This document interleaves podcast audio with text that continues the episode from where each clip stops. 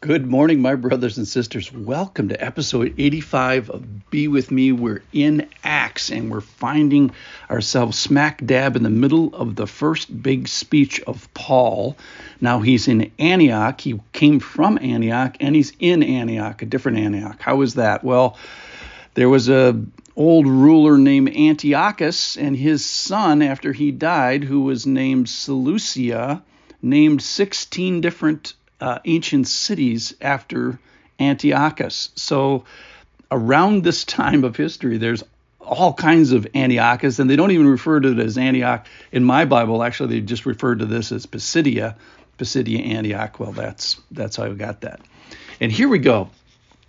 I'm going to jump right in the middle of uh, Paul's speech to the people from Pisidia Antioch, and uh, this is talks about his crucifixion, and then he's going to go to the Old Testament. And when they had carried out all that was written of him, they took him down from the tree and laid him in a tomb. But God raised him from the dead. The but part, but, but God raised him from the dead. And for many days he appeared to those who had come up with him from Galilee to Jerusalem, who are now his witnesses to the people.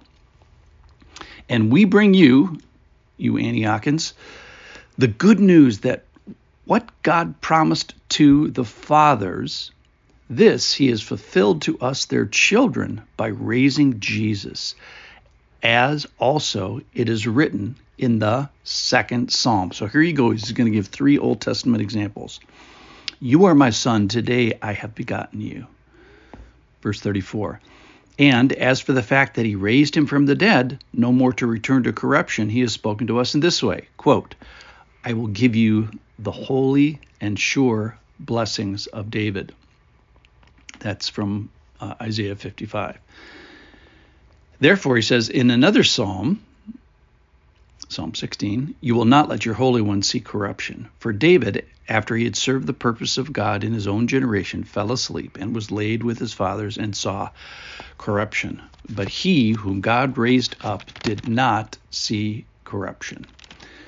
So here we have uh, Paul starting with the Old Testament and saying, hey guys, this is not God's first day.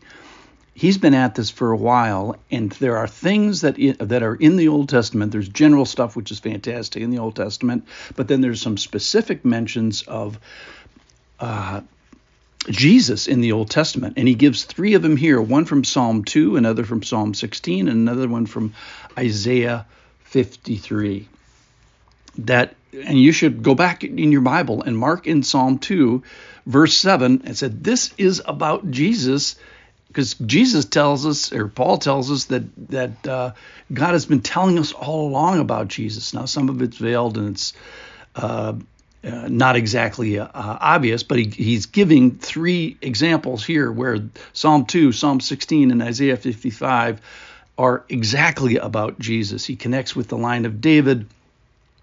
Uh, but then he says, you know, I know you think David's fantastic, but if you go to his grave right now, he's gone. He's full of corruption. He's all, he's returned to corruption. That is, his body is decayed. Well, you can't do that about Jesus. Why? Because he was, uh, he uh, died.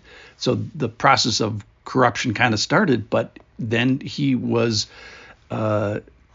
uh, he rose from the dead. So the point he's trying to make is that the Old Testament is about Jesus. It points to Jesus, and it certainly gets us ready for Jesus. And for those of you that don't uh, read the Old Testament, it's it's a really great book to read because it's spiritual truth in slow motion. It's like it's like a Monday night uh, football where they they play a sporting thing that that you kind of went by real fast and then they, they they break it down and they put the slow motion cameras on it and maybe some different cam- camera am- angles that you can understand it in slower than real time almost.